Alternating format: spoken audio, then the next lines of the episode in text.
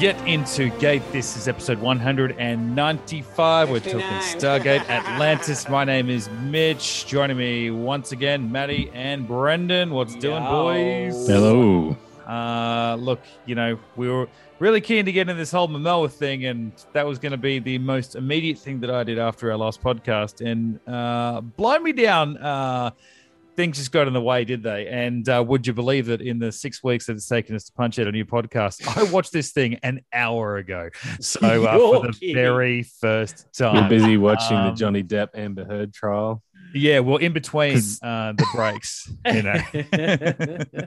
and uh, it's really taken our attention. If you would actually like to subscribe to our other podcast where we cover the Johnny Depp and Amber Heard trial, uh, which has taken our focus over the last six weeks, I don't really have a creative name for it at the moment, but uh, maybe. yourself. Oh, yeah, right. I couldn't stay far enough away from that bullshit. Uh, well, it's very hard. You know, I work in uh, I work in commercial radio, and so we are occasionally, you know, and you know, also some of the memes online were just, you know, so much fun. And we're not here to talk about the who's and the what's and the whys. I'm going to say that uh, that whole thing. Both people have several severe problems, and that whole relationship was- is so messy. Um, was- I'm just. It was speak- juicy. It was say. juicy. We're purely looking like at a, it. it was like a great Law and Order episode. Yeah, Law and Order by way of reality TV, and that was what that was. It was like Judge Judy on steroids. Yeah. Judge Judy Oh. Celebrity Edition. Uh, Judge Judy and Bolder you than know, Beautiful. adjudicating that would have been fantastic. it's an Oh, absolute cluster, that whole thing. But uh, Yeah. now that it's over, we can get back to things that are really important. And that's more Jason, more Momoa on more Stargate Atlantis. So, uh, episode three of season two, Runner. And, uh, well, let's get into the synopsis first before I start getting into it, because this is the one obviously I've been building up for for a long time. And and wouldn't you just know it that by the time we actually get to it, it it we go through one of our longest breaks before I actually get to sit down and watch it, only to turn it on and see that the episode was written by Robert C. Cooper. So what a welcome back to Stargate for me. But here we go. Runner, season two, episode three. In their continuing search for the wraith-infected Ford, the team encounters Ronan Dex, a fierce warrior who survived a battle with a wraith and has been on the run ever since. Ronan reveals that he knows of Ford's whereabouts. Upon finding Ford, the team quickly realizes that they may never be able to save Ford from what he has become. As I said, written by Robert C. Cooper and directed by Martin Wood. So we got some OG talent on this thing, uh, and Robert C. Cooper's on it as well. So it's an important uh, episode for the future of Stargate Atlantis because look, he's on the cover of the uh, of the DVD here, so we know that he's sticking around. And. I, I will say, as a first timer, I, I mean, obviously didn't go into this episode or even this watch, I was gonna say rewatch, but watch for the first time, knowing that, um, or not knowing that he's a he's a mainstay, but uh, it was interesting having that perspective and then watching it as a first timer still Mm. It was kind of obvious where things were going to go. Like prior to this, right? He's he's the Hawaii, like what the Baywatch guy. Like he Yeah, hadn't he was- done Yeah, a lot prior to Baywatch this, right? So when he shows up, maybe he's getting a three episode arc or something because you kind of recognize him from that other show. He's young, he's good looking, Mm. he's got dreadlocks. But the fact that we um we get him and within like maybe his second scene, we're getting flashbacks. Um Yeah, that was his first like close up. First closer, yeah. There you go. Sorry, yeah, I'm, uh, yeah. Yeah. I reckon the first scene I'm talking about was when you never actually saw him. He was just obviously he did the stunning, but yeah, the Yeah. first time we see him, and when we get flashbacks, and we did for like the first three scenes that we see him, and I'm like, oh, I reckon you only do that because you know this character is uh, is sticking around. But I think if you're trying to sell this as a new character to a to an existing audience, it seems like a bit of a weird choice to make. Um, Yeah, for someone we've just flashback. Yeah, we've just um. We've, I was we've thinking just, some met. dart sound effects or something, you know, in his head and Yeah. war Oh, and yeah. some war shooting, you know, Mm, Well, Like- um, PTSD style, but yeah.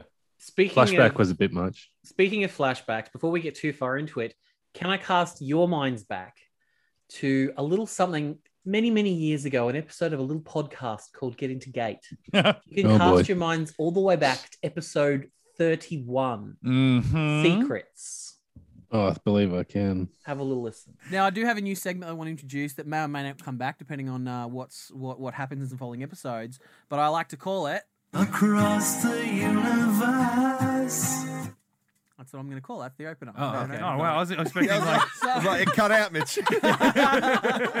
you can fade it out, buddy. What are you So doing? now, this this will mean nothing to Reese, and it may or may not mean anything to um, Mitch. But this episode aired in about August of 1998, and I was watching some um, some future episodes of Stargate, and I did some math, and I actually worked out 1998 was the year Sateda was invaded by the Wraith, and Ronan was made a runner.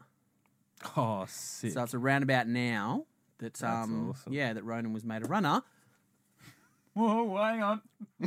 Across the universe. Oh, f***ing outstanding, Matty. That was good. Good work on the audio fade out a bit. Yeah, nah, good, good, good. Nah. Oh shit! Episode I mean, thirty-one. Oh my I mean, god! that's that's seven years for Ronan. That's probably seven years for us when we started this bloke. Well, that and that's funny too because when he said that he's been on the run for seven years, I was like, "Holy shit, that's almost as as long as this show." I wonder what was going on in SG One at the time when that happened. I didn't know we'd covered this. Like, Yeah. this is actually Yeah. something that featured on our on our very own podcast. that was episode 160 episodes ago. episode thirty-one. That was the one where Sha're was giving birth to the Harcesis in that little cave hiding on Abydos. There you go. While um while that reporter was getting run over by Hammond. or whoever it was. yeah. Jeez, that was the same episode. Holy shit. Um, yeah. yeah, wow. That I mean, a lot's happened to you know our people since then. So yeah, that Mm. that I I wasn't aware of because it was weird to the Seems first- excessive, doesn't it? Seven years running from the Wraith. like you'd think they get you once. And the thing is, they did get him in this episode, but Yeah. Ford saved Mm. him. Yeah, yeah, yeah. It was like, tag, you're it. I wish that I could be on the run and malnourished and and tired as much as uh, as as Ronan is for seven years and still look like Jason Momoa. Um, Yeah. That's probably the most unrealistic thing this entire sci-fi I mean, franchise. that's has how he ever- that's how he got so cut. It was just all the running, like just Yeah. all the cardio and just, you know, Yeah. calorie deficit the whole Oh, time. boy. But still managed to maintain his muscle mass. So Yeah. you know, Yeah. Imagine the stamina he could. Well, that's. I was honestly thinking that when he goes, I, you know, that one night I stayed in a village that was next to the gate and had a real meal, and I'm like, okay, so you've been like a scavenger, you've been a bit of a, you know, you've been eating like rats and shit for That years. Was like, that was code for eating pussy, Mitch. Yeah, yeah. Well, that's what I'm saying, right? Like, I'm like, you've been on the run. They know where you are all the time. And I'm like, you know, do you ever? And I'm not trying just to go straight to to to you know, dirty town here um on the podcast, but like, you know, he's he's got some needs, right? Like, you know, in seven years, he doesn't duck into a cave and have a quick wank. Um, and he's certainly no time for anything else. Uh, or is that exactly what he was doing at that If village? So no wonder he's, he's so eating, angry. he's not eating pussy. hunted. That's that's wasted calories right there. You know, like no wonder he's he's angry, he's upset, he's depressed, like he's been hunted, but like you know, he also he's also got a he's got needs. Go fuck. Yeah, he's a man. I tell you what, you you do not want to be like the caterer or the nurse that walks into that room, man or woman. You're alone with him, and he thinks he's half a chance. You're in for a well a wild 18 seconds, uh, or maybe you know 18 hours. The stamina that you were talking about. Yeah, but, um, that's true. yeah. yeah. No matter who you are, you're just flipping on your back and saying, "Call me Khaleesi." Like, and if we've got time, moon and stars and everything you Yeah, want to get. Uh, set it to stun, for God's sake. Call me Mira. There's something me that Amber Heard. Um, I guess, I guess in a little way, it's kind of a bit of a spoiler for Mitch, but there's that there's Oh, that boy. moment where you see um Ronan become a runner. Like you see he's getting fed on by a wraith, and the wraith kind of stops and goes, "Oh," and then decides to make him a runner. We never actually get much of an expansion on that, like nothing concrete like in terms of why they decided like all i can surmise is they just sensed how much strength and willpower he had or something like that and they're like oh Yeah, okay. okay. This cunt's better off being a runner for fun than like one meal Yeah, I did wonder that because I'm like, oh, is this what's going to make him unique to the team? Is that he's got some kind of Mm. immunity to to them? Like, obviously, you, Yeah. ca- you can't just give him entire armor against them. He's not Superman walking around, but maybe Yeah. he, you know, he can still get shot by them, but the uh, the, the feeding won't actually uh, affect him. That's what's going to not make that's not the only thing that's going to make him useful on the team, but it's going to be an immediate attraction to have him around. I guess that- and and com- you got to compare him to Teal'c because he's the new Teal'c. yeah, But um, I guess it's the same with Teal'c. He couldn't he couldn't be blended with the Mm. host with the Goa'uld because he was Jaffa. Yeah, that's true. But- Yeah, yeah, it was it was just definitely something. I remember, you know, when I first saw Ronan the first time, I thought that, oh, there's something there that could lead to finding a way of like some kind of immunity against the wraith feeding process or something or other, Mm. and it was never really addressed. And I was like, okay, Yeah, I assumed he's just immune because well, yeah. It- I mean, at, at some point, you know, maybe if the show hadn't been sort of canned after five seasons, they might have explored it some more, but they, maybe they just never got around to it. You know, so not that I want to spoil anything for myself, but you're talking specifically about why he was chosen and at that moment that they stopped, not the idea of what a runner is or why they do running. Because No, yeah, just the idea of why Yeah. they decided to make Ronan. Like, what was it about Ronan that they said, Yeah, okay, okay. we can make him a runner? well, I'll say this now, whether or not it ever gets explained, but I can at least put a deposit down on. I don't really have any thoughts, but I think what I really like is that, especially for Robert C. Cooper, he didn't just tell you through speculation in the dialogue.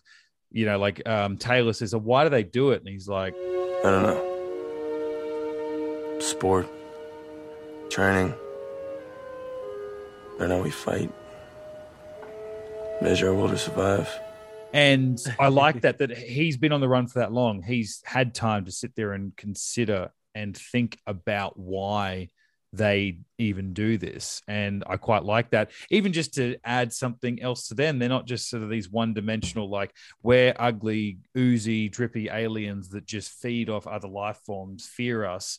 It's, you know, there's a bit of predator to them if they are, if it is training the young that hey we'll we'll we'll keep a couple of you out there and we'll use you for sport we'll use you to train up um, our young hunters or something so i kind of uh, i kind yeah. of yeah, Because like when that. did it always reminded me of AVP when Alien vs Predator when Yeah. they have the the alien or the predators would like it's a coming of age thing Yeah. to hunt the alien. So I always just associated those two Yeah. storylines for some Mm. reason. yeah i was I, it drew a line straight away to yeah. to Well, even for me as even well. comparing it to humans, it's like, well, yes, like in, we've always said, you know, the wraith view humans as cattle. We're food to them. So in the same way, it's like, okay, yeah, Yeah. sure, we we breed cattle for for for sustenance. There's also people who who hunt animals for sport. It's Mm. you know, it's Mm. it's part and parcel. You know, so yeah, I mean, who knows what happens to a runner when they get caught? Like, do they f- them up and then release them again to like keep the hunt going, or do, do they actually kill them when they when they get yeah because because So- like by that eh, how how how worth it is uh, or how worthless do the wraith consider each other when surely this guy's been on the run for a year three years Yeah. seven years they just go you know he's actually killing way too much for us let's send an armada after this guy blow up the forest that he's hiding in and then go back to square one with these dud runners that might get one or two laps over us because surely by this point he's more trouble than he's worth Mm. god like Yeah. you know, God forbid this guy does find allies and shacks up with them, but he might be a little dangerous. He's learnt more about us than maybe anyone ever has before, certainly since the ancients. Like at least they had shields and defense and stuff, but everyone else, generally speaking, with his capabilities and his technology and what he's got to survive on that's come up against them is dead in seven minutes, let alone seven years. So he's mm. got to be one of their more formidable enemies in the entire galaxy just by surviving so long. Yeah, and something Mm. I think uh, was a missed opportunity that you know we can blame Cooper for is the fact that, well, you know, a year ago there were a lot less Wraith awake in the Pegasus Galaxy. It's since we Yeah, showed up true. that the Wraith have, so- and there was no mention of of you know of Ronan saying, "Oh, there's suddenly so many more Wraith," or "It's getting harder," or anything like that. And I, Mm. I just don't. It's, obviously, it's not something you really think about, but it's you know. Yeah, that's true. That's probably why he's able to survive that that long. But I given, always- that, yeah. given that more Wraith have been awake since you know about a year ago, um, it would have been nice to be like even just a, a min- like one of the reasons like he may have you know joined up with this is because it's just getting harder and harder to become a like to stay alive as a runner because there's so many more wraith awake in the galaxy hunting him Mm. Yeah. or something. You know. I like the um the part that you said before, Mitch, about him sleeping over, and then they just destroyed the whole city Mm. Yeah, that was a cool moment. because that's why I always figured. Well, I assume he has wraith immunity, so he's they're just going to punish him. It's tor- Yeah. they're torturing him and using him as sport, Mm. so he can't ever have a long term relationship or anything like that. Yeah, because every, everywhere he goes, he brings the wraith with him eventually. Yeah. You know, but there was even a line he says about he stayed too long. Yeah. Yeah. And, like that. and whether it's just him on the run for seven years or the added moments like taking shelter in a village for one night, allowing yourself that luxury at someone else's charity, and then they ended up getting murdered for it. That he's carrying around not only the fear and, and the fatigue and all that for seven years, um, but also the guilt of having people die like that around him. That that for me, it actually makes it more believable that he did for all intents and purposes, jump at their offer to help him. Like, if that was just some other random character that was on the run once, you know, and they're like, "Hey, we'll help you," and he like just jumps to help these these strangers that he otherwise kept kidnapped, I'd be like, "Uh, well, okay, yeah, we're gonna wrap things up in 16 minutes. I guess you do have to say yes."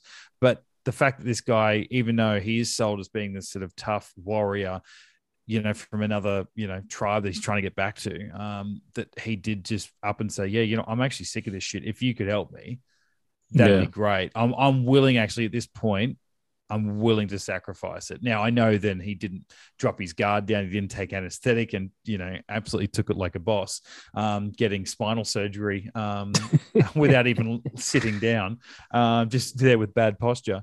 But yeah, that for me, that actually made it uh, moments like that with I'm like, oh, that guilt makes me think that yeah, you would do your best to take up the the help that you know maybe you previously uh, seemed like you're a one man army that you actually wouldn't you know take uh, any assistance off anybody. So um, yeah, I think in the limited screen time, I think that was the biggest surprise to me was that when we first saw that dead wraith uh, on the ground in the prologue, I fully expected when we went up that tree, that's Ronan and he's hunting the wraith Yeah. or the wraith Uh, hunting. I thought that too. This I completely forgot Ford was in this episode. Yeah. until I saw Oh, him. really? Oh, okay. And so the first 10 minutes of this forgot. 40 minute episode is about Ford. And so was the synopsis. yeah, yeah. And so enough. much of the build up and then the dialogue around there was nothing about this other guy. And so it feels like it was really, in a way, it felt like it was kind of Mm. shoehorned in what the Ford stuff into Ronan's story or Ronan into the Ford story. I don't know, but something felt really shoehorned in. But I think that they did enough with the Ronan side. And obviously they knew they were going to keep him around, but maybe that gives you an excuse that you can do less because you know you're keeping him around um, afterwards. But um, yeah, I and that's probably a big credit to Momoa as well. There's, you know, he doesn't have to say a lot to say a lot. You know, there's a lot of face acting, even just the Mm. eyes, where he's got that intensity that it told the story of Ronan, right? Yeah, a lot of Teal'cisms as far as Stargate goes. Yeah, so I think um, I think he did very well for a first episode, and really when he's just been the hot guy on on Baywatch, um, to come along and go, hey, you're this lone survivor of of a deceased race sort of thing, and and you've got to tell a lot of pain and seven years of torment Yeah. in two seconds of staring down a camera go, I think he did really, really well. And they said in the um, audio commentary, like he landed in Vancouver like a day before shooting started. He'd been in, in Australia shooting something, Mm, flew in the day before, and then just started shooting. And the first scene we see him in was the first scene that he shot. yeah, wow. Yeah.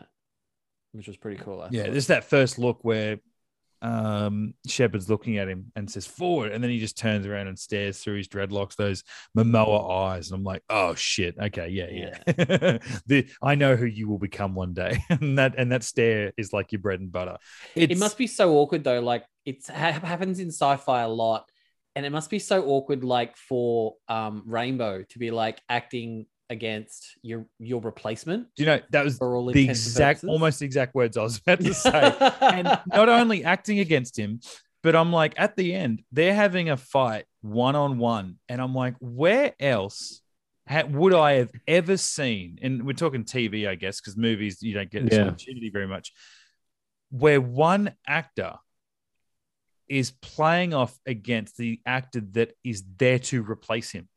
Yeah. but we're supposed to believe Yeah. that oh it's anybody's fight here who knows who's going to win i'm like that has got to be awful for rainbow uh, Yeah. it's like you've got to fight this guy you've got to lose because we're writing you out of this shit Even though you're juiced up and he's just had back surgery, he still kicks your ass. yeah. I, mm, But um, to to Rainbow's credit, they talk about it in the um, audio commentary because there's that there's that great moment where like Ford and McKay are catching up, and when Ford hears that Shepard's got promoted to colonel, he's like, "Oh wow, good for him!" Like he, he Yeah. sort of has that moment. I've completely forgotten the guy who plays McKay's name, Hewlett. yeah David david Hewlett. David Hewlett. He said when Rainbow got to set, Rainbow was like that because Rainbow hadn't been there for a couple of weeks and stuff like that. He was very much, oh, how is every catching up with everybody, just all excited, full of enthusiasm, despite the fact that, yeah, he's acting against the guy that's replacing him. oh Like- man So full credit to Rainbow there for like just being such a class act and just being like, just stoked to be back around people like that he knows and, and hanging out with them and catching up. Mm. Yeah, but the first line that Ronan had, you're like, oh, this guy's cool. like it's like, Yeah. and it's like acting wise, so much better. it it's interesting because it's like obviously when we did Rising, you know, Teyla was supposed to be the Teal'c. Mm. And I think they could she could have been. She could have very easily been the Teal'c, but they they took her a very different route. I think if they if they'd done more work with Teyla, we wouldn't have needed Ronan. Yeah, I agree. Fuck, I'm glad we've got Roller. He's such a cool character. Yeah, yeah, they could have made her more stoic instead of, I don't know what she is now. She's very regal. Is regal the term? Like, Yeah. you know? Then again, I mean, Teal'c had that about him as well. But yeah, I don't know. She just, I feel um, like Teyla yeah. was very like primal and and brutal in that first episode. You know, she was you could she's very much a warrior, but you don't really see much of that. You see a couple of cool fight scenes. I don't know whether it was all the the the storyline of of her potentially being a traitor that like they weaved through those first five or except five or six episodes until we Yeah. discovered that it was a necklace and stuff. Like I don't know whether that took away from us being able to see like the cool Teyla stuff. I wonder Um, if it's because yet they had to have her entire village. Like that's a lot of baggage that Teal'c didn't have. Teal'c was just kind of like a blank true. slate in those first five Ima- episodes. So you're like, imagine this if guy's cool. um imagine if everyone on Chulak had ended up coming back to the SGC and living Yeah. on base. And we had Like, that would be that would have been a very different deal. and we had to talk about the Chulak people all the time. Like you would Yeah. have hated them. yeah. Imagine that they- they bring the show back and we find out that like what are we on level 28? Is it level 28 that we're under Yeah, the ground? so, yeah. yeah. And uh, we find it at like levels, you know, seven through 16 are just full of people from Chulak. and it has been that since, you know, 1997. Yeah. Like Yeah. they did go back between episodes two and three. Like Emancipation, right after they relocated like seven villages, and they've Yeah. they've never left the base, but they've taken over like ten levels of the SGC, and we've never ever discussed it. Have I'm we so have they relocated them now or are they still in Atlantis? I can't even remember. For me, it's like Um, they're still there. They're It's on annoying. the they're on the mainland. Yeah, okay. Yeah, we Did evacuated we evacuated them um with during the wraith attack, but Right. I, it's never directly said. But I assume uh, you do realize that at some point they've come back and we've shipped them back over to the mainland, so they're they're living on the same planet. They're They should have relocated them to a different planet. And I think that the whole idea of like she's their leader, so it's like why is she on this team? And yeah, it was a bit clunky like that. Um, Mitch, I can't believe you brought up emancipation a second ago. Um, because now you said you watched this episode an hour ago. I watched this Yes. episode five and a half weeks ago. Um, I have a little audio grab here that just says emancipation, and I don't remember what it's from. So let's just Mm. see what it says. Now you guys have been must have been battling the we've been battling the rain for effectively ten years now, haven't you? It's you know what? It's it's Vancouver. You get used to it. I was And watching looks- the first it- season. It honestly looks great. I was watching Emancipation from first Oh, season. yeah. And rain. Yeah. It just it just starts And raining. horses and rain. And horses. Yeah. Yeah. So what I'm taking there is Robert Hewlett watched Emancipation and he loved. Uh, David Hewlett watched Emancipation and he loved it. Is that that's canon, right? Oh, it might be canon. Now I just get Did, I did not hear him say he enjoyed it. And now I just said it was him. rain. He got he got out of that episode. It was raining.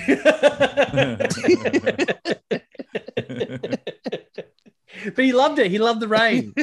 So You love the trees and the rain. Well, all I'll say is that that episode three, kind of episode three, kind of not whatever, of season one of SG one, the knife fight in that does pale in comparison to this episode three of season two of Stargate Atlantis. It was a far superior knife fight. I actually that that fight at the end.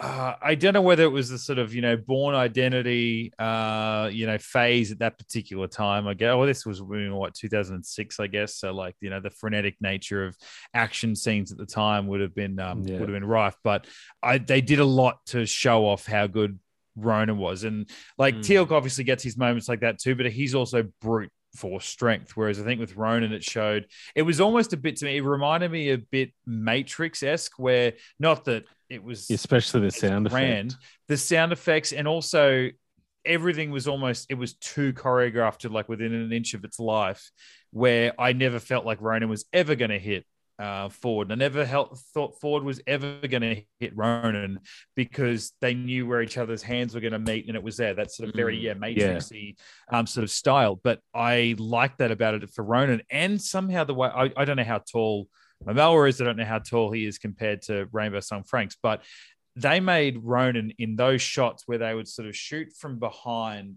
three, four, five meters and be looking down over his shoulders over um, over Ford. He looked like he did. He looked like the Hound from Game of Thrones. He was absolute. but He looked like a beast. He was so big, and then you know obviously matched him for for speed and agility with his fighting. He was obviously a pretty handy um, knife fighter as well. But I think for the delayed like 10 minutes before we ever saw Ronan. And then for the next 10 minutes, I was like, I don't doubt Lincoln. I don't doubt Brendan. I don't doubt Maddie. I'm sure Ronan's going to be awesome. But this is not a great episode. And it's not a great episode for him. And then that sort of final 20 minutes sold it a bit better for me. And it was probably solely due to the Ronan Dex stuff because by that stage, Ford was shitting me off so bad about all of his whiny bullshit. And I get that he's going crazy, but I believed him so much more and liked him so much more as the crazy guy the last time we saw him losing his mind than I did in this episode. Or, yeah, okay, beforehand, he was just kind of neutral. I knew you guys didn't like him, didn't think they used him very well. He was nothing to me. He was fine, but he didn't do anything special. Here, he just. Oh, I, I don't know. I think maybe because I was expecting him because he's got a black eye and he's under an alien influence, you know, that I expect him to be a little bit more cliche, sort of maybe low talking and maybe not have like a flange voice or anything crazy, but just a bit more non whiny teenage human boy. And that's kind of what he was. It was almost, you know, Spider Man 3. It's like, Mhm. oh my God, what's Dark Peter going to be like? Oh no, he's just an emo who dances on the side of the road. Um, that's kind of what That's this exactly was. what Rainbow was. Yeah. Yeah, he was he was that, and I expected him to be a bit more. And then in the end, I'm like, oh, Rodney, just fucking shoot him. I'm I'm done. I don't want to. I don't Yeah. want him to be saved. I want Yeah, this to be why we need Ronan because McKay finally stood up and went, all right, of all the shit I put up with, f- this guy in particular, and bang, I'll put black in your other eye, you dickhead. I'm fucking done. Um, for the record, Rainbow Sun Francks is 5'10 and Momoa is 6'5. Holy Six shit. five. Are you? Mm-hmm. Is that all hair? What the? f- I knew he was big, but Five like eight, did you say? 5'10. So That's that's seven inches between those two. No It's wonder he looked massive because he was, but he looked like he still had platforms on. And top of those seven, i- oh my god, that's a mm-hmm. monster of a man. Are we talking height or in the pants?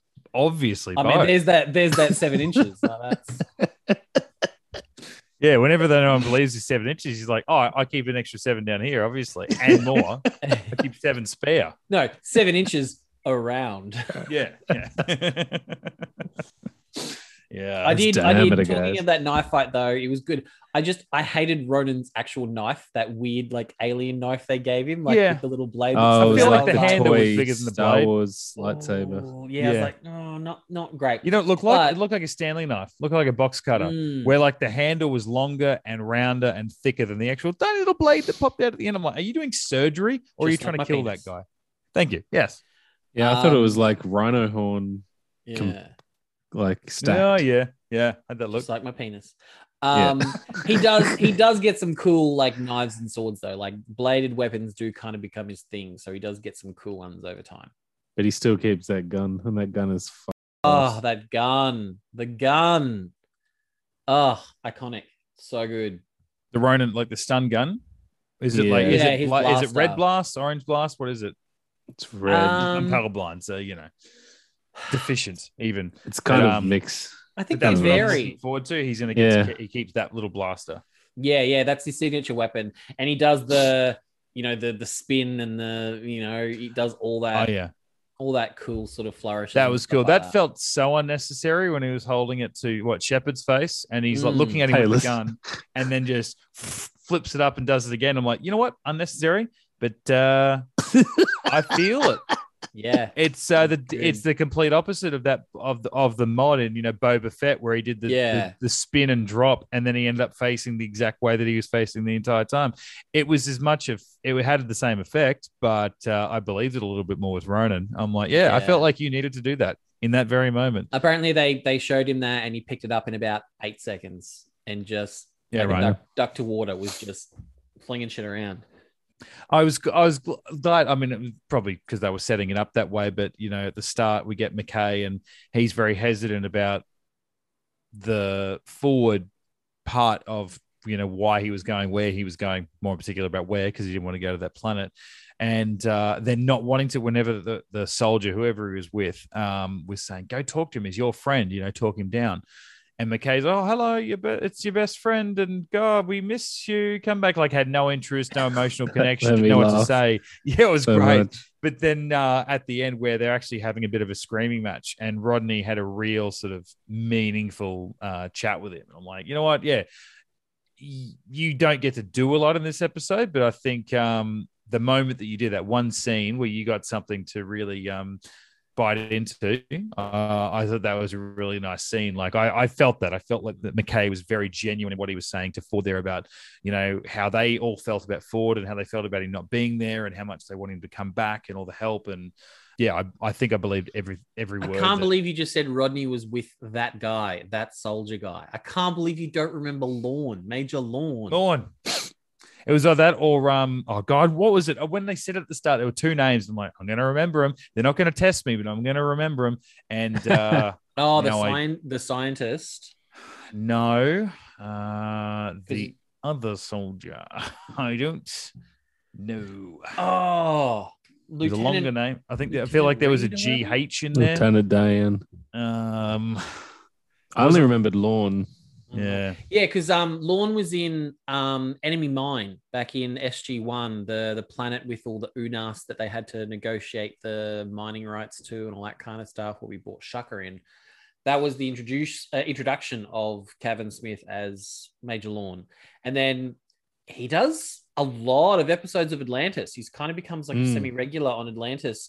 He's like um, because remember that that annoying from the first couple of episodes, the one that always thought Teyla was like a traitor and stuff, whatever that guy's name was. He's kind of gone. I feel like he got shipped out once we got in touch with um the Daedalus. We got Lorne. and we Yeah, got true. instead. Lord Lorne kind of almost becomes Shepard's kind of like number two kind of guy. Yeah, I like him. Mm. He's good.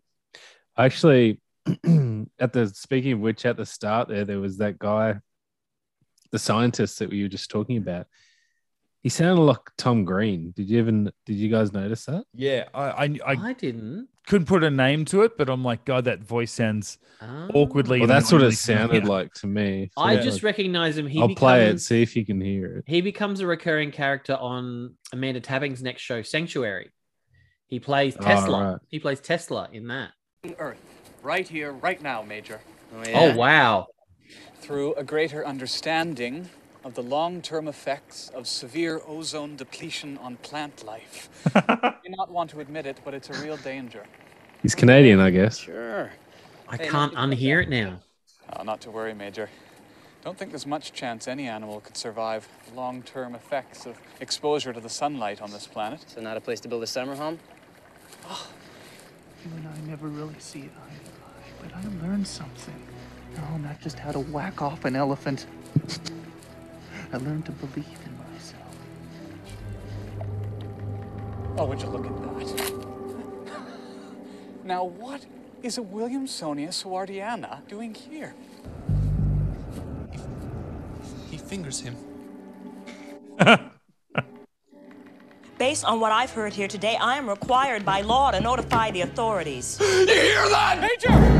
You're gonna pay! He's a molester. He's a child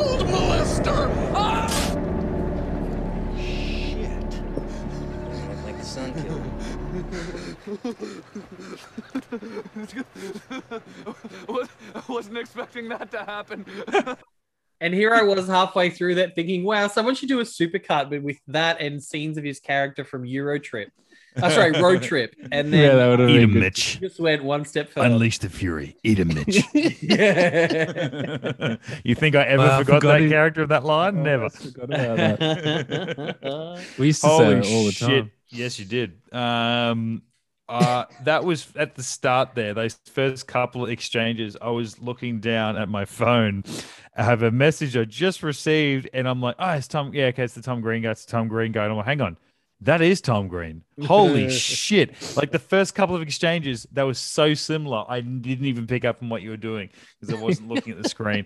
That's incredible. Um, and I tell you what, mate, you are batting a thousand because every time you say, "Oh, I did like that tonight. That was so great," you're like, "Oh, you know, he, oh, he sounded a little bit like um like Tom Green."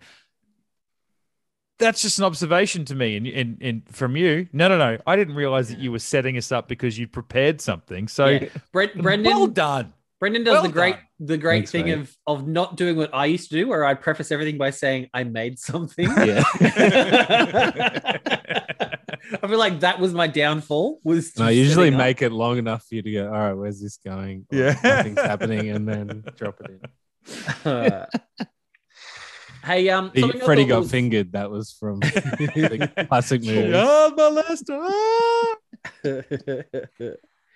Uh, Hey, um, something I thought was interesting is someone mentioned at some point twenty six thirty Atlanta Standard Time.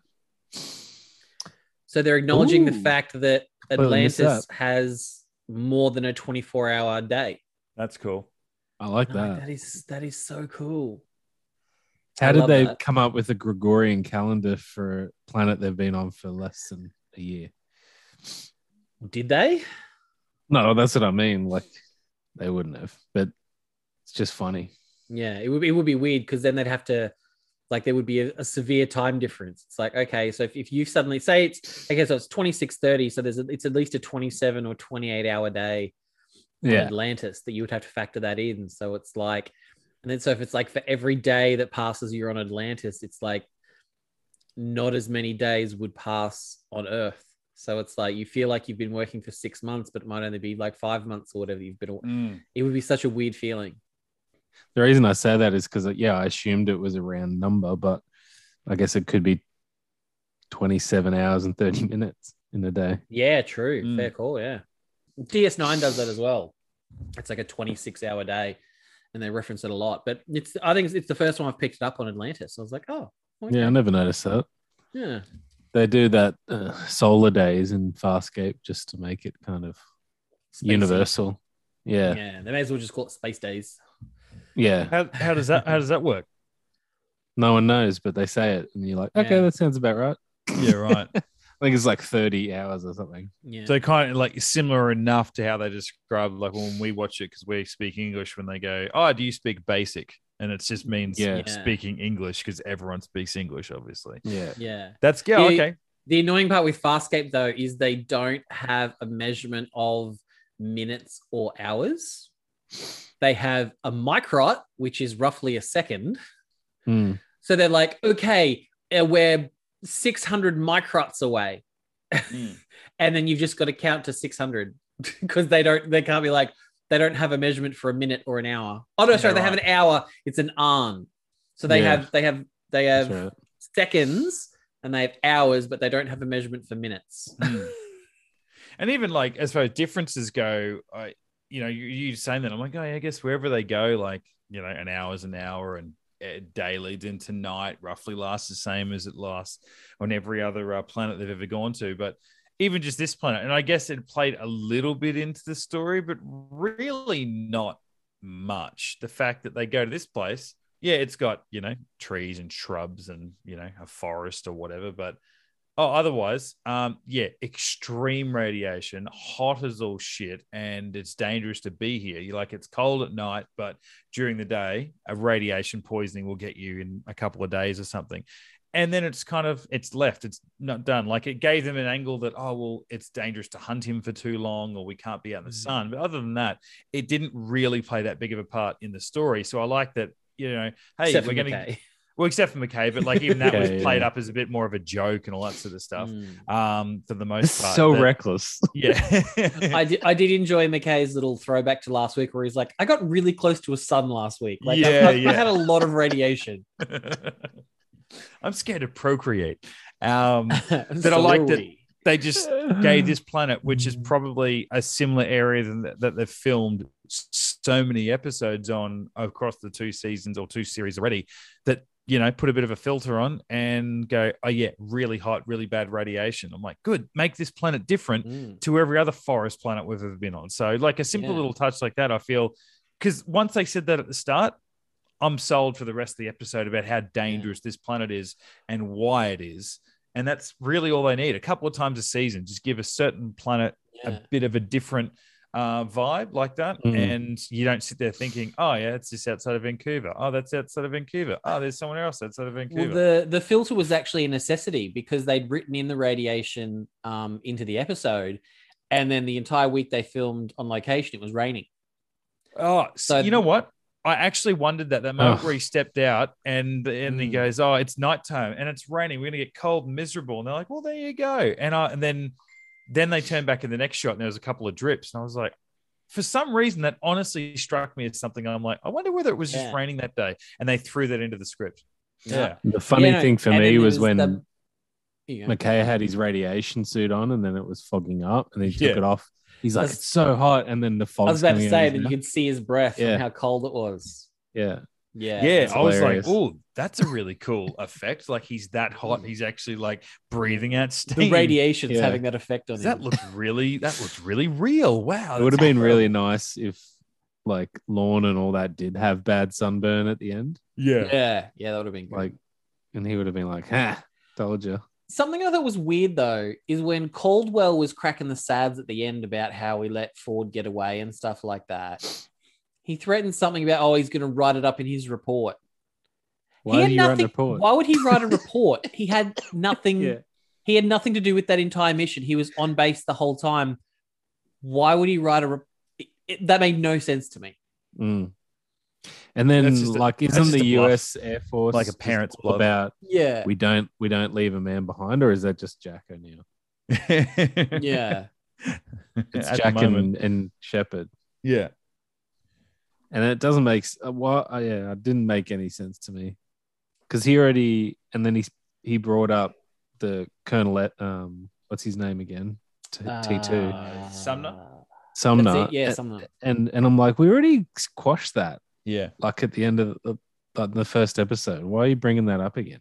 Yeah, but that was with the other colonel, not with Caldwell, wasn't it? So Yeah, but like, yeah, I know that's what I mean. Like, it's like is, is every got nothing to do with anything. He shouldn't Yeah, have is- even been in this. is every annoying. single colonel that you know that Shepard runs into, are they all going to bring up Sumner? Like at this Yeah. point, it's like we've done it, we've had it, we move Yeah. on, move on. Yeah. yeah, no, that didn't make any sense. No one even remembers him now. It's literally been a year ago.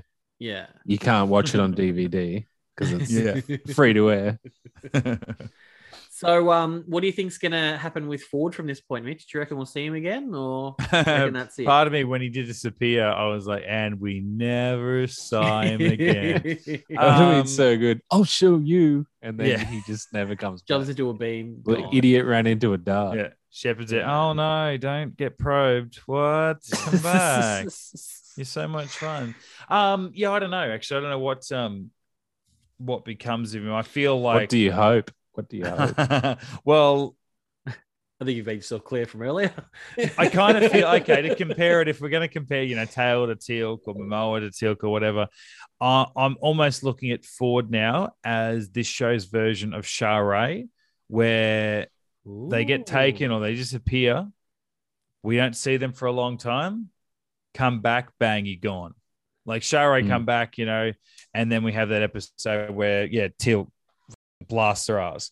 I feel like that might be almost where we're going with with this guy, where we'll talk about him a lot, and you know we might see him more than once, but essentially now that we've got It's like Momoa, Skara and yeah. yeah, come Yeah, back, see you later. Um, it's that or we never see him again. Like he doesn't in my I don't I maybe I'm just thinking about it purely from a production standpoint, not story, but I don't see them getting him in four weeks' time, fixing him, and then he becomes a series semi-regular character in the background working with Dr. Beckett, and he's just not good enough and fit enough to be on uh, on the main team. Mm. So yeah. Yeah.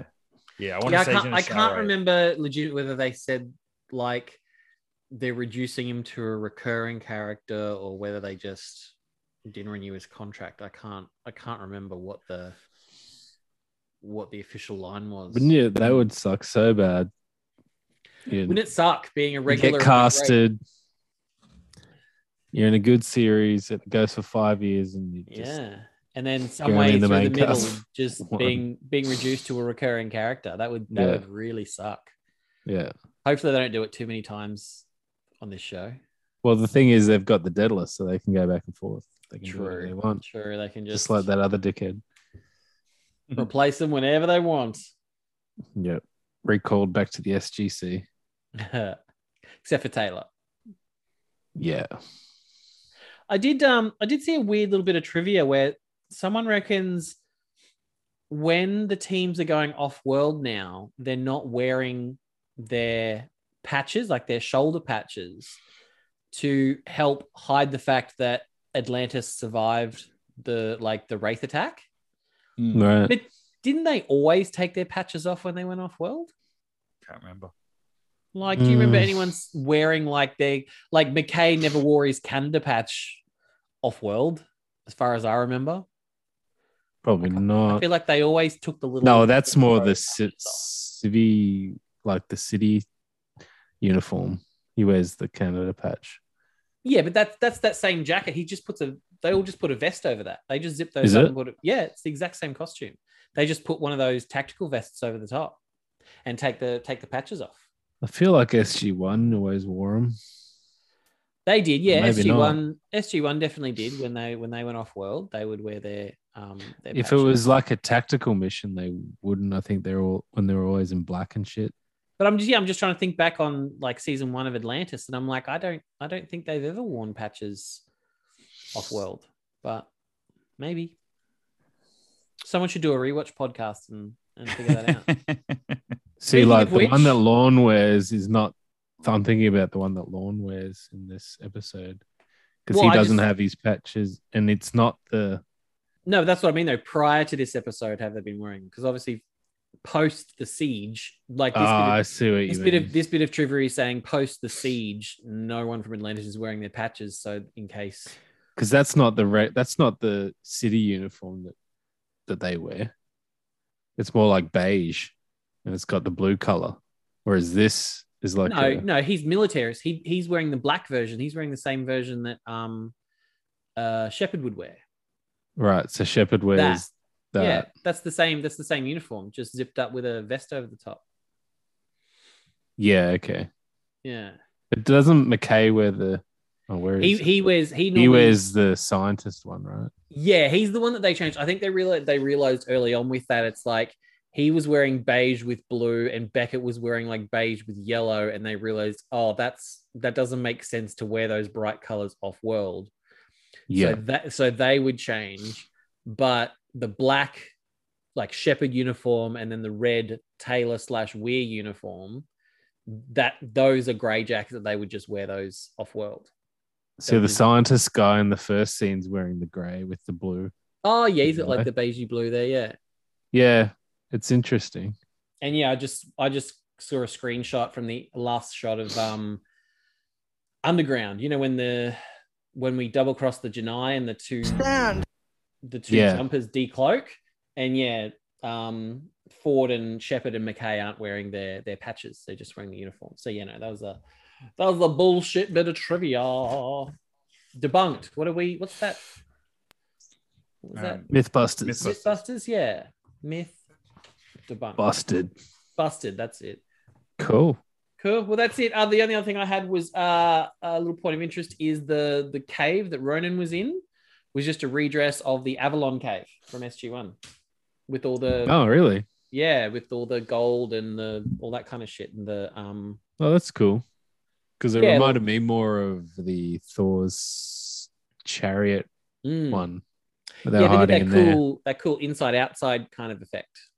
Mm, Whereas obviously Avalon, it was all inside the giant hill. underground. Well, welcome to it, Mitchell. You've you've now been initiated into Momoa time. Thank you. It was kind of like I was trying to spread the love before I even hit play because I said to Sarah, "Oh, we're uh, we're going to record tonight," and uh, she said, "Oh, well, you can go off and do that now." I'm like, "Oh, no, I've got to." Got to watch the episode first. I've only had six weeks anyway. Um, and, and then like that's when the conversation's done. Like I've got to go watch the episode and then I'm going to go record.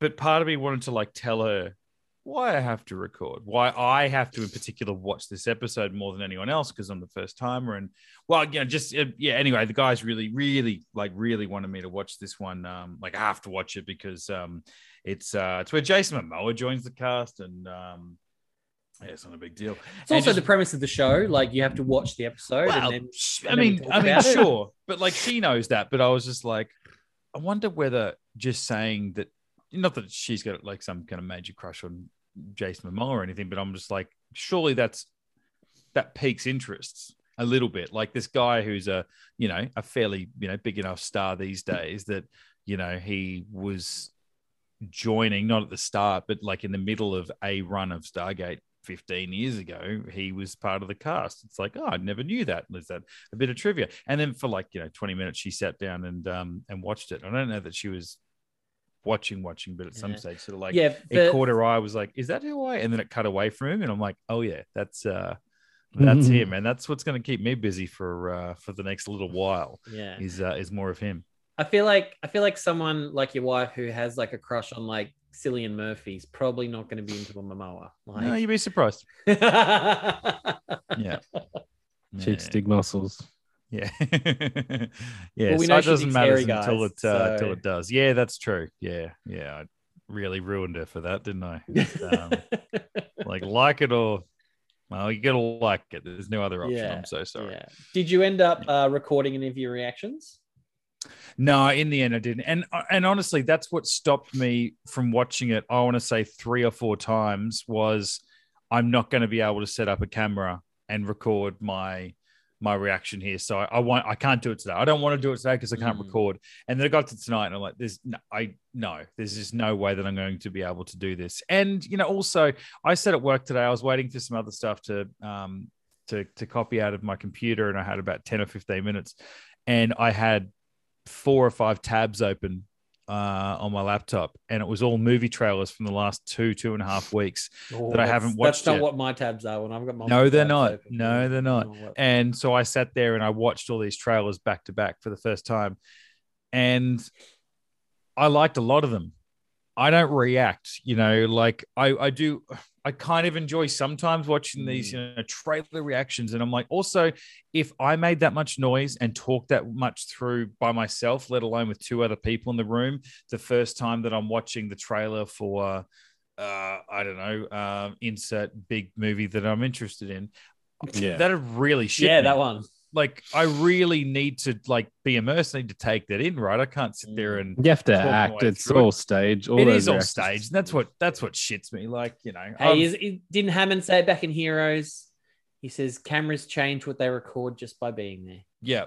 Yeah. And I, le- I legitimately, I did try at one point. I forget. Um, actually, I think it was the first proper trailer for Spider-Man: No Way Home, and I set it up and filmed my reaction, and then I watched it back because I was going to do something with it. And obviously, everyone get into geek. I do it. It's just trailer. you frowning. It is. It's like frowning. Then me, it's like whoa, and then like some laughing and stuff, and I'm like.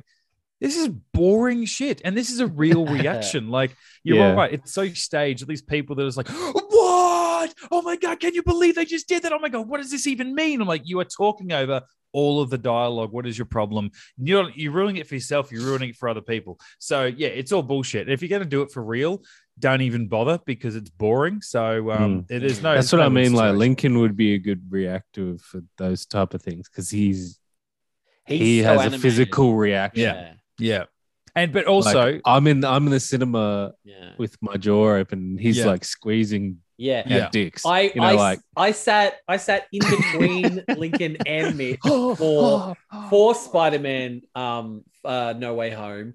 And when he was over like grabbing my leg and grabbing my arm, he was reaching over me to grab Mitchell's arm Yeah. at a certain point. but I will say in and not even so good. I don't even need to say in his defense because no one's attacking him with that. But like he is the exception to the rule of what I was just saying that anyone who overreacts like that in those sort of trailer videos and people that do that uh, are faking it and because they're or if it's real then they're ruining the experience. Lincoln is the Mm. exception to that rule. He will act animated and I saw a movie with him last week. So animated, vocal, physical, but not at the expense of the moment. And I love that because we'll watch something together for the first time and I never feel like I'm missing out on anything, even though he's like leaning across and like whacking me on the chest or like pulling my head in and sort of like Yeah. rubbing his hand over my, scalp or, you know, squeezing my leg or something. I never feel like I miss out on a moment. So um, he did actually call in the middle of me watching this episode tonight. And it's Thursday night right now, Maddie. Thursday night football's on. And so Nat- Link naturally assumes that I'm watching footy. So he said, Hey, I've just dropped the missus off at home. Um, what's the score? Who's winning? And I'm like, Oh, I don't know. Uh, and he's called me up 10 times in the last two weeks to ask me what's going on on the footy. Uh, and I'm always watching it. It doesn't matter what day, what time. Uh, if there's a game on, I've been watching whenever he calls. And so I surprised him by saying, No, I'm not watching the footy. He goes, Oh, what are you? What are you watching? And I said, I'm watching a little bit of Stargate. And my God, did that perk him. I felt him Yeah. lift off his seat while he was driving. Yeah, that's that's the one thing call. that he would allow you to watch. Yeah, and, and he, football. oh boy, did he allow? And he goes, oh, what do you, what do you, what is it? What is it? And I said, oh, it's actually Momoa's one. He's like, oh shit, no, you are not up to that. I'm like, yeah, man. He goes, I said, we're recording later. He goes, oh, you shit. Um, oh, you're doing that. You're on tonight. I said, yeah. Do you want to, do you want to join in? If you're going to be home in time, do you want to join in? And uh, I don't think he had time, but I think he was trying to Yeah. entertain the idea that maybe he could have. So well, that was like, oh, another well- one of the reasons why it took us so long to record this episode because we were trying to you know, fit him as well because he really wanted to join in. Yeah, yeah, and he's been, you know, like we've all been doing stuff. He's doing stuff. Got, I think he's going overseas in two weeks. So, uh, Yeah. you know, he's very happy that I'm up to Momoa stages of Stargate Atlantis, and frankly, so am I because even though I've known it's coming, it's always been hanging over my head that it's like, yeah, this only, is the show. Only took you like 17 years. yeah, it's like you only know Ford. We've all tolerated Ford because we know it gets to Momoa, and I'm like, well, enjoy that because I'm I'm not there yet, and now I am. So um, yeah, it's uh, it's very cool. So um, and at the same time, very anticlimactic the way this episode ends. You know, it's just sort of he watches the footage, the MALP looking at his uh, his home planet, and it's like.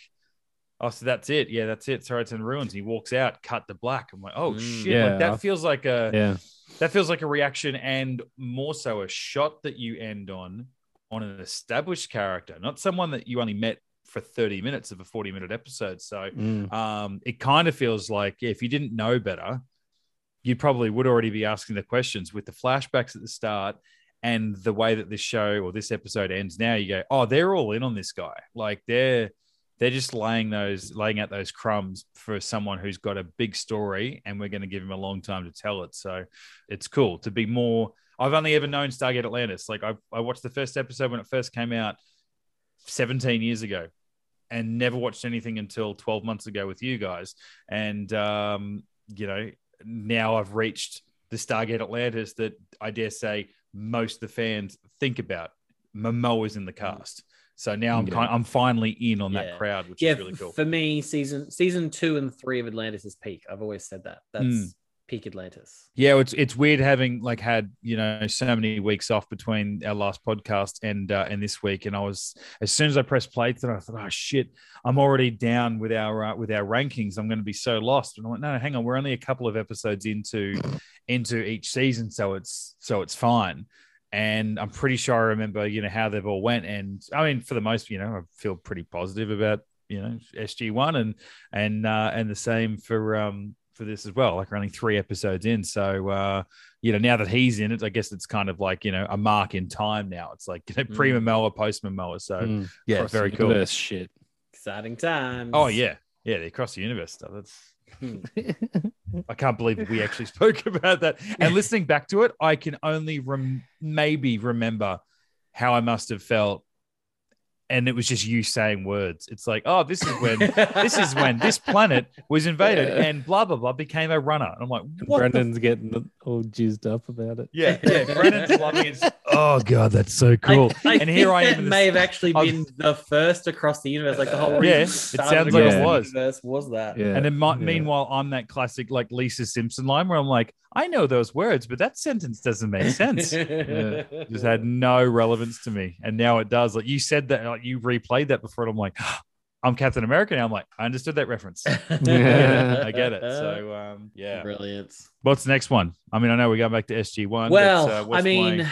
The last uh the last SG one episode, you're a little bit disappointed because it was a uh, Vala heavy episode. So get ready for some more disappointment, buddy, because uh it's a Vala heavy episode crossed with Cor-ai court scenes.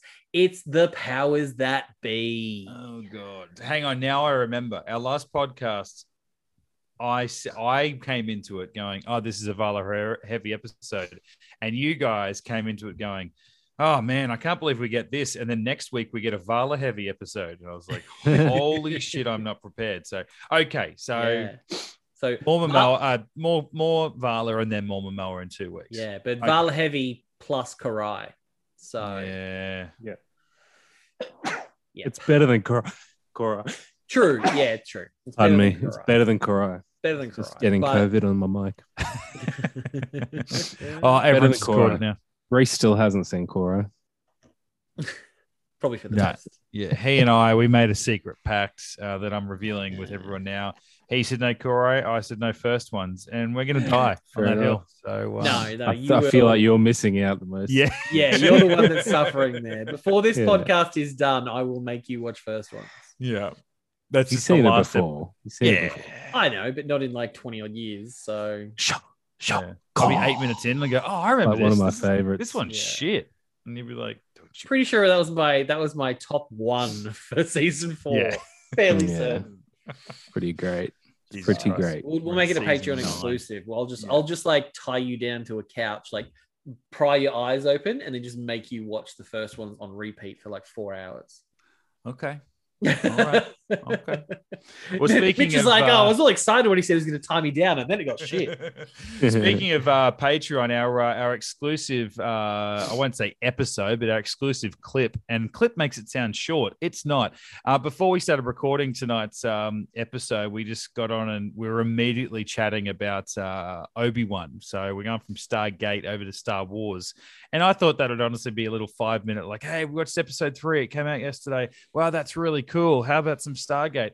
We gibbered on for a while, so um, we didn't want to, you know, com- to completely derail a uh, a Stargate podcast with all that Star Wars talk. So that'll uh, that's our Patreon exclusive this week. So if you're not a uh, Patreon uh, subscriber, a patron as it would be, uh, jump onto patreon.com forward slash get into gate. If you want to check out our uh, get, get a, yeah the get into gate Patreon page to hear us talk about Star Wars, um, but you know that's where uh, that's where that is, and, uh, and check out what we think of the first three episodes of Obi Wan Kenobi at the moment, and uh, I'll I will tease that I dare say we feel about episode three the way that most of the people feel about episode three, but otherwise jump onto that, hear what we thought. Otherwise, all the very old podcasts as they are and as they always will be on our. Uh, podcasting channels whatever your favorite one is you're probably on it now if you're not already subscribed if you are new jump on like subscribe all that sort of stuff just search get into gate a Stargate podcast or hit us up on the socials. Um, we've been sharing some fun stuff lately.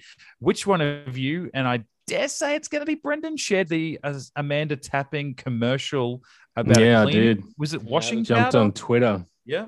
Yeah, if it's, Someone if it's tweeted on, it If it's on Twitter, safe to say it's not me. Okay, that's true. I forgot about the rule. Yeah. Um, Um, someone shared uh, someone from the Stargate fandom, which I follow, show, um, shared a Reddit page of of the commercial of Amanda Tapping doing some laundry detergent. Hopefully, there'll be some That's scenes of her from that elevator movie that we can put up. As God, well. yeah, the lift, Yeah. JB. And um, Um, guys, please subscribe to the YouTube channel. That's where it's going to be in the future. So yeah. Um, True that. It's all happening. working on other content on that channel as well. So jump on board. If you want, if you can't afford to jump on Patreon, just subscribe to YouTube. Yeah. Super easy. Brilliant. We'll take the Do it. support. We uh, we appreciate it all. Actually, one thing, you know, if you want to drop us a line, get into gate at gmail.com or on the, the DMs. I threw it around to you guys in our uh, in our private chat about a week ago, but a good friend of mine at work, she's a uh, marriage celebrant, and she said she she yelled out to me. Now, mind you, we've been doing this podcast for what six years. I've been working with Ange for eleven, so I've been working with her longer than I've been doing this podcast. We've been doing this podcast up until COVID. We were doing it once a week. And sure, we've taken a hit the last two and a bit years, but uh, we've still been doing this podcast. And she yells out to me across reception, Mitch. And I duck my head in. I say, she's, hey, just a uh, question. Are you, do you, uh, do you like Stargate? And I sort of like a dog that joking? its own name, you know, like I dead set, like my posture corrected. I think my tail started wagging a little bit. And I honestly, then I started looking for the hidden cameras because I'm like, well, obviously I am. Like, what do you, what do you, it's like calling me every Ashton? But uh, she said, uh, yeah, you're a Stargate fan. I'm like, "Y- yeah. yeah For, for more than half the time I've known you, Yeah, I've been I've doing a been doing Stargate podcast weekly podcast at work. At work, like I, I don't I, I That couldn't- that she asked me about two weeks earlier when she married my niece and her fiance. Yes, I know, right? I'm like, I think you know that I am, but where are you really going with this?